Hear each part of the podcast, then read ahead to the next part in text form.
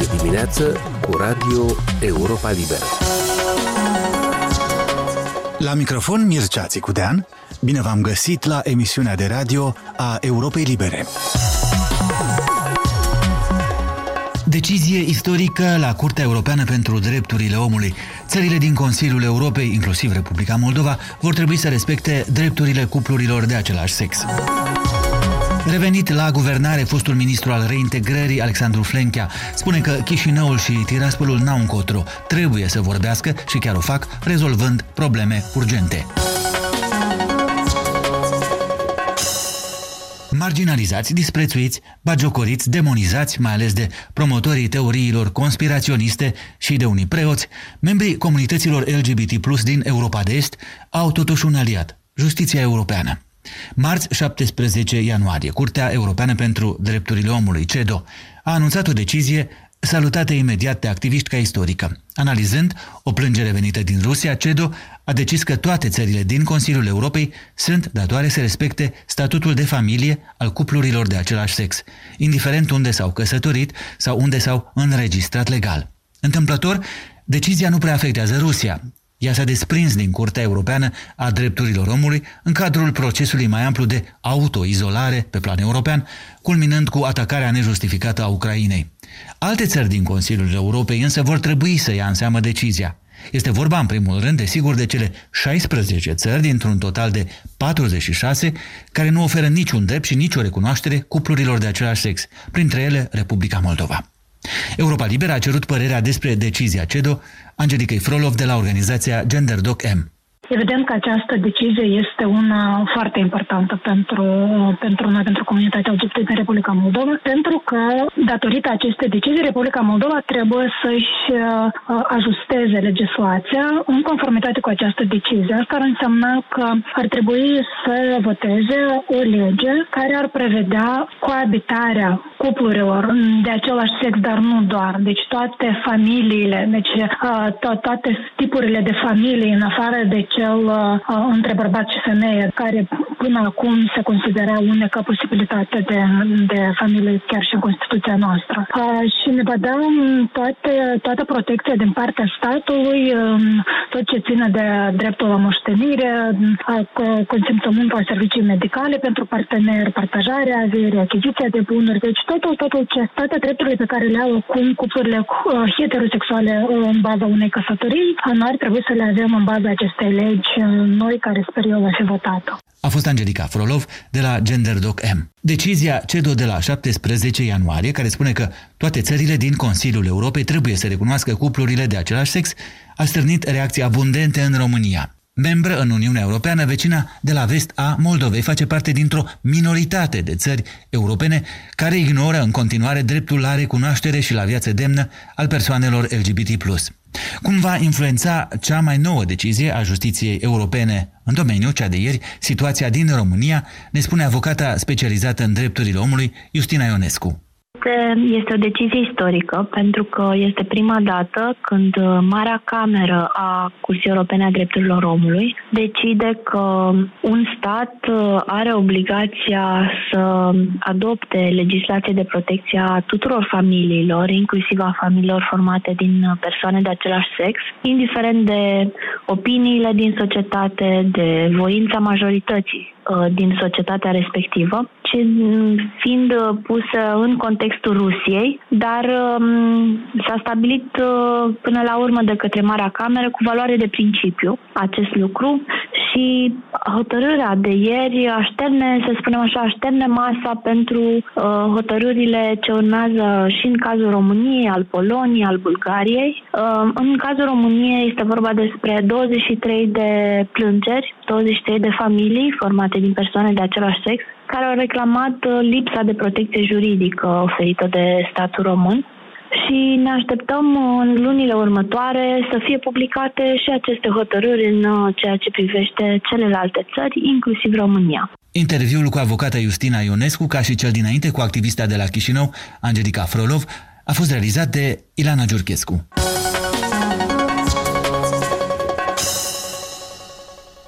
Fostul ministru pentru reintegrare, Alexandru Flenchea, a revenit de curând în componența guvernării de la Chișinău.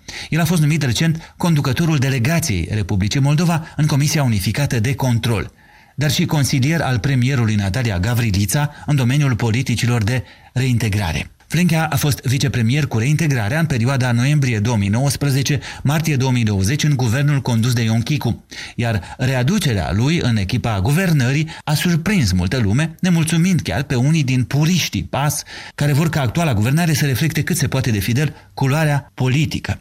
Alții au lăudat însă decizia, motivând că experiența și meritele anterioare trebuie puse în slujba intereselor țării, dincolo de diviziunile partinice. Colegul nostru, Denis Dermenji, a stat de vorbă cu Alexandru Flenchea pentru un material mai amplu pe teme transnistrene pe care îl găsiți pe site-ul nostru și a reținut din discuție afirmația că dialogul dintre Chișinău și Tiraspol nu este numai de dorit, dar și inevitabil, inclusiv pentru rezolvarea unor probleme concrete și care nu suportă amânare. O astfel de probleme pe care uh, părțile au reușit să o rezolve, cel puțin pentru, nu știu, pentru o perioadă scurtă de timp este cea energetică care a afectat economiile și stabilitatea energetică cât a Chișinăului, atât și a Tiraspolului și cert este că deci Flenchea nu vede nimic nou în actuala dinamică a relațiilor dintre autoritățile de pe ambele maluri, cum nu vede nimic nou și în retorica Tiraspolului, care în ultima vreme este din ce în ce mai nemulțumit și își exprimă, nu știu, îngrijorare față de procesele de pe malul drept. Din Chișinău afirmă că acționează în mod previzibil și consecvent și că uh, abordează aceste provocări, provocările actuale, doar prin prisma procesului de reintegrare. Vedem că și Tiraspolul este și el previzibil în declarații, dar nu întotdeauna uh, el acționează anume în interesul real al locuitorilor din stânga Nistrului. Cei de la Chișinău înțeleg și ei perfect că sunt uh, lucruri pe care Tiraspolul le va spune oricum și va proceda așa cum își, își dorește, că unele sunt justificate, altele sunt uh, destul de subiective și aici la Chișinău se insistă pe importanța și necesitatea acestor discuții, dar ei deocamdată nu pot explica nu ne pot spune cu exactitate la ce etapă se află aceste relații. Deci este o criză, e tensiune sau e idilie totală. Nu avem un răspuns concret, dar uh, un răspuns concret doar afirmă că consideră acest proces că este unul complex și cu mulți factori interdependenți. Plenchea consideră că relațiile dintre Chișinău uh, și Tiraspol nu au ajuns încă la o criză, deși uh, le consideră destul de tensionate. Dar doar că